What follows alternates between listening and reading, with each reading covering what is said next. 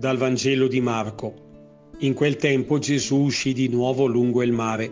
Tutta la folla veniva a lui ed egli insegnava loro.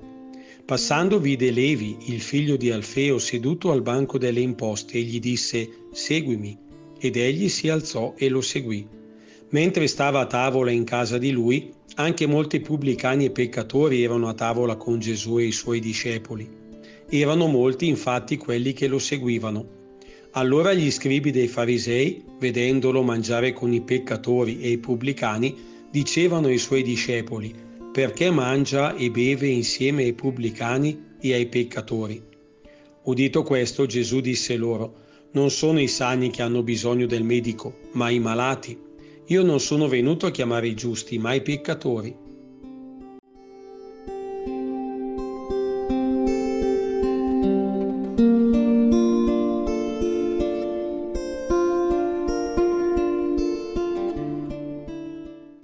Quale forza ci deve essere stata in quello sguardo e in quelle parole, tale da fare alzare Matteo per seguire Gesù? Da dove può essere nata quella prontezza? Matteo avrebbe potuto chiedere prima di andare cosa mi chiedi, Signore, seguirti dove e a quale condizione. E invece no, egli si alzò e lo seguì. È davvero sconvolgente Provo a immaginare quel frammento di secondi in cui Matteo, chino sul banco delle imposte, preoccupato del suo dare e del suo avere, si sente chiamato per nome. Provo a immaginare quell'intenso incontro di sguardi, il suo e quello di Gesù. E la risposta pronta di Matteo che abbandona tutto senza se e senza ma. Non ci sono ragioni. È la persona di Cristo la causa, il senso, l'orizzonte ultimo è Lui il nome della forza che fa partire. Matteo si è convertito a Cristo perché ha visto Cristo convertirsi a Lui, fermarsi e girarsi dalla sua parte. La vocazione, quella di Matteo, la mia, la tua, quella di ogni uomo, è questione di chiamata e di risposta ad un amore che ci precede sempre, ci raggiunge prima di ogni nostro passo, perché Dio non si merita si accoglie.